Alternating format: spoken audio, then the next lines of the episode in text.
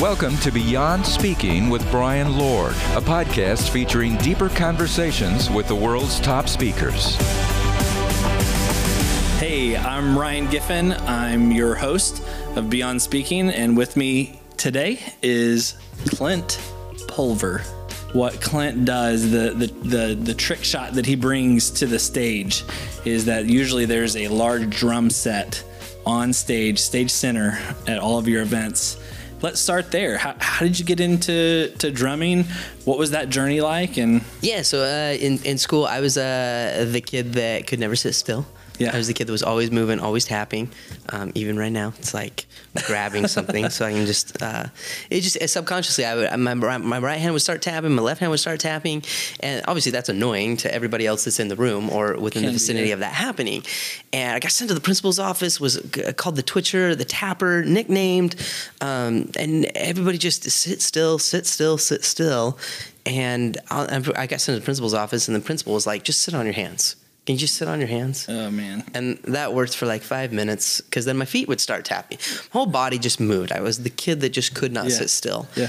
And uh, one day, I'll never forget. There was a teacher, and his name was Mr. Jensen. And I've been teaching for a long time. He looked at me in class and he said, "Clint, I need you to stay after class." And it was while I was tapping. Jeez, no one said, wants to hear yeah, that. Yeah, he's like, "We're gonna have a conversation. We're gonna talk." Ugh.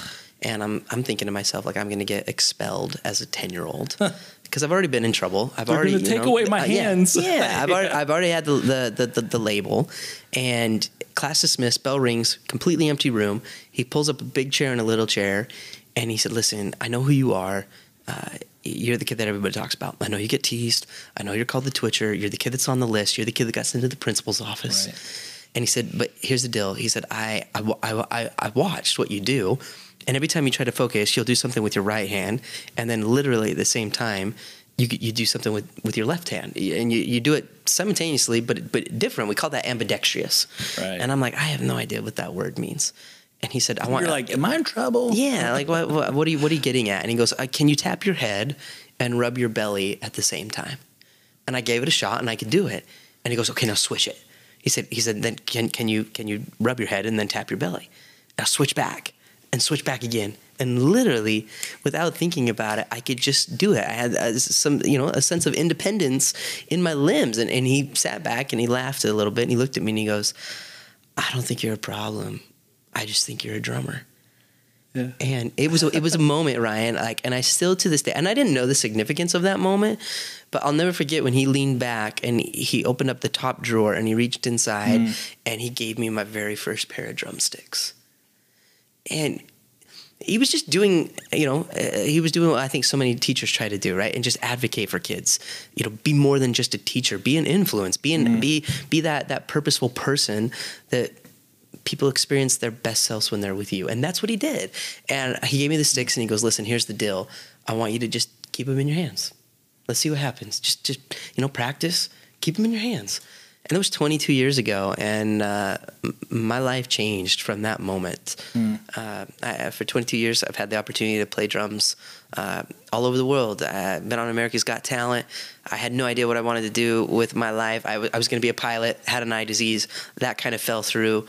I ended up going to college, right? That's what you do when you don't know what to do with your life. That's you, right. You go to college, and I graduate. I graduated in 2012 uh, with a bachelor's degree and zero college debt because I had music scholarships. Right. And I was able to start a, a drum line at the university that I graduated from, and it provides uh, 17 scholarship, full tuition scholarships for drummers. And th- there's really cool things that have happened because of that. And I'm not telling the story to go, "Wow, good for you, Clint," or "That's amazing," or "That you know."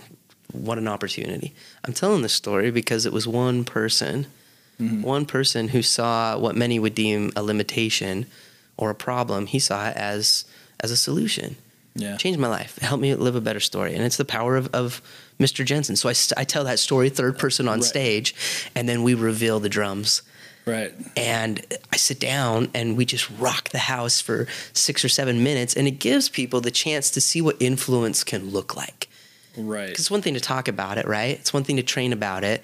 Or teachers, you know, they they're, they're with a kid and they they have that moment. We've all had those moments with great educators or a great leader or a great boss. But sometimes, you know, people move on or they graduate or they go to a different, and you don't always see the ramifications and the goodness that that one decision at the right place at the Right. right time and how that impacted somebody. But just because you don't see it doesn't mean that it doesn't matter. And you never forget the good ones. You never forget the good teachers. And so it's a fun message uh, to share. So one of the cool things I love about your story too is that you you spent a lot of time uh, in uh, working as undercover and not undercover FBI or anything, but you probably got maybe a little bit more done in your undercover work than maybe an undercover FBI could have gotten done. So uh, Yeah, tell us a little yeah. bit about that undercover project that you uh, did and where, where that all stemmed from.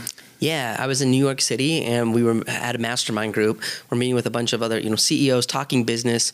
And this one particular CEO, we're in his flagship store uh, in the city, and he's talking about how they're changing to to meet the demands of the marketplace. And I asked him, I said, "So what about your management style? Have you changed how you manage employees today versus how you managed employees 20 years ago?" And he fired back without without even thinking about it and said, "No." Not at all. He said, The way Wow. I manage today is the same way I managed 20 years ago. Thinking consistency is the best. Yeah, and, and no need to change. And I, I thought that, you know, it was a strong response. And I, I said, interesting. And we're in a store, and I remember looking around, and there's employees. And I thought to myself, I said, I wonder if they would say the same thing. Right. I wonder if they would think that how wonderful and great you feel, you know, the strategy is, if they would, if they would feel that, that same uh, kind of feeling. And so I, I literally asked them, and I am a millennial. And I remember that day I had like a backwards hat on and my Nikes, my joggers, and I, we had like 30 minutes to kill. And I went up and I just asked uh, six of his employees, and I just simply said, "What's it like to work here?" And tell me about the management. And do you see yourself working here long term? Um, do you recommend it? And at the end of the conversation, five. And they didn't know who you were at that no, time. no idea. I was just, I was just simply curious, Right. thinking about maybe applying, right? Or you know, I'm just like, curious about the job. What's it like? That's killer. And and it was interesting because they told me everything. Because I wasn't a boss, I wasn't a part of the store, I wasn't a survey. I was just another millennial. Hmm. And at the end of the conversation, five out of the six of the employees said they would be gone and not working for this guy and his store in less than three and a half months. They had already applied to another location, they had already accepted jobs, or they were currently looking for a new opportunity oh wow. five out of the six. And I just said, man, instead of like, you know, frustration at the boss, it was more, I, I- I thought, what, how helpful would it be if, if he could hear this? Right. And that, that was it. That's what started the Undercover Millennial program.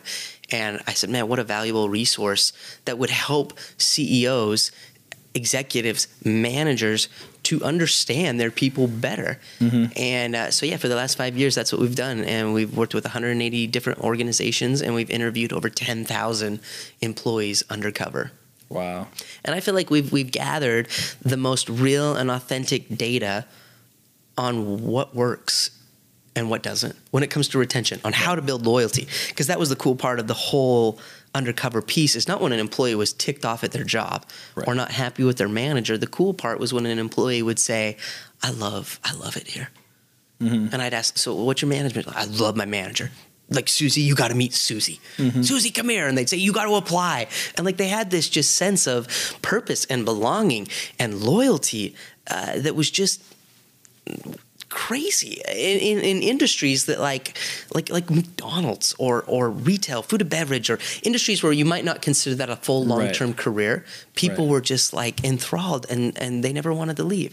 And so that we we had uh, that's how the book got started, and the book comes out next fall. And I titled the book "I Love It Here."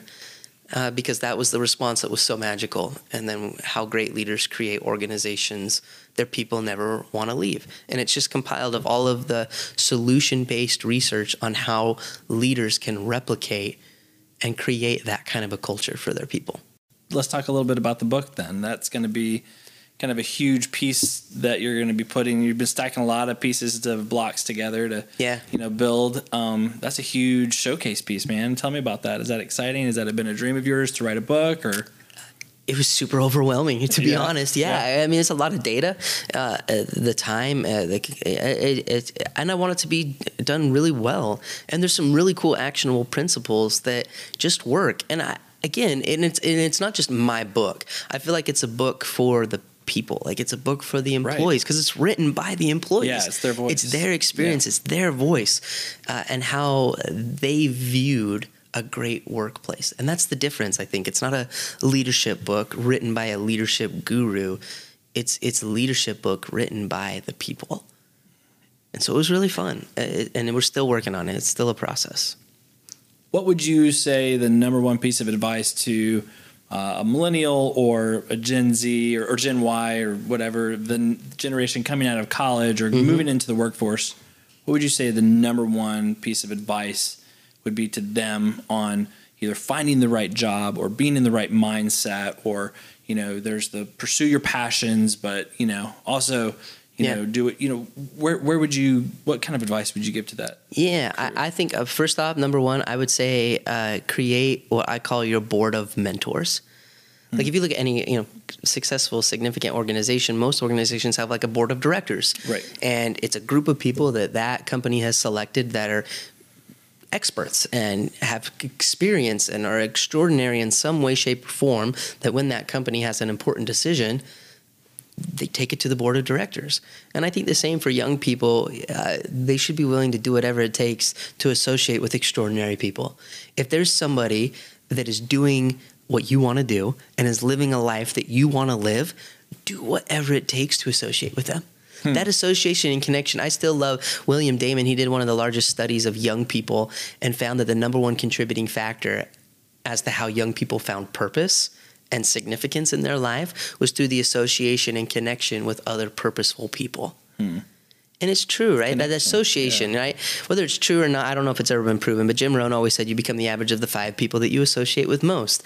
That's true. Like if if that that association matters. You put a hard to catch horse in a field with an easy to catch horse, you probably end up with two hard to catch horses, right? You put a sick child in the room with a healthy child, you usually end up with two sick children. And so again, the association. Who are your friends? Who are you hanging with? The, the, the, the phrase everyone says, "Show me, show me your friends, and I'll show you your future." That kind of a mentality in that who you hang with. Uh, and and a, and a mindset to be willing to hang with the best and the people that influence you and inspire you it matters. And i think it helps you to design a life through through what others have done versus living just a life by default. I think mm-hmm. that's huge. What would you then say would be the number one piece of advice that you give to managers? Now they could be managers that are Gen X or even maybe some older, you know, you know, millennials, uh, but then all the way to the baby boomers. Yeah. So you know, it's widely, you know, a joke now. Okay, boomer. You know, it's Sure. it's, it's a punchline now. Yeah. So you know, I know that that doesn't really settle well with a lot of people, or they're like, "Oh, that's stupid," whatever. But what would you give advice to that boomer or Gen X manager, leader, to just efficiently manage and to, you know, have, have successful relationships and or business relationships with those millennials? Yeah, I think there's a difference, like, uh, you know, between management and mentorship or even leadership. And that's why I call it, you know, create a board of mentors, not a board of bosses, not a board of, of directors. It is a board of mentors. And mentors, mentorship is earned. And, and there's something that was great when we when we did the undercover research when we found a, a true mentor in the workplace because they and they became that because they were the person that that the mentee wanted to connect with because Right. of who they were because that person could connect others to their dream. If you look at you know any great script or movie uh, production or even a play there's always the mentee in the story and then there's this mentor that shows up and helps them get to where they want to go Yeah. right? Like Simba. Simba had Mufasa, right, Ryan? Right. Or uh, uh, the genie had, or Aladdin had the genie. Frodo had Gandalf. Rocky had Mick. Right? These cool Yeah. mentors that showed up and they make the story better. They were not leaders, they were mentors. They were people because of their characteristics, their credibility, yep. their competence, their confidence, who they were, that helped the mentee write a better story. So, sorry, that's a long answer to your question. So, if you can, if you're a manager and you've got a team of young millennials uh, or Gen Z employees, I would I would advocate towards taking the role of being that mentor, being the person that connects them to their dreams. Some of the greatest mentors and the people that have meant the most to me in my life were simply people that were amazing at sparking the possibilities for me. Right. And all they did, like Mr. Jensen, for example, Mm-hmm. he did two things. He communicated my potential and my worth. That's it. Right. Potential and worth. The Hawthorne Institute, they just came out with a research study and they found that and I, I don't know if this is true or not, but I, in the kids that I work with and uh, speaking to youth, there is a struggle, maybe a rise of, of depression or anxiety, negativity, and they found 15 to 60,000 thoughts is what you know your high school student will have in one day subconsciously. Right. But what they also found is that 80% of that was negative. That's like, I'm not pretty enough. I'm not skinny enough. I'm not cool enough. I only got 56 likes on my Instagram post. You know, whatever. But you take 80% of negativity and then you compound that day after day after day. We just need people to believe in us. We need, like, not even, not develop me. Don't develop me. Just be an advocate. Be the person that communicates my potential and my worth. And I think that, that great leaders that learn how to spark those possibilities by creating growth opportunities, mm-hmm. by creating opportunities where people can be recognized. You do you you- how people how your people experience you as a manager and how they experience themselves when they're with you, it matters.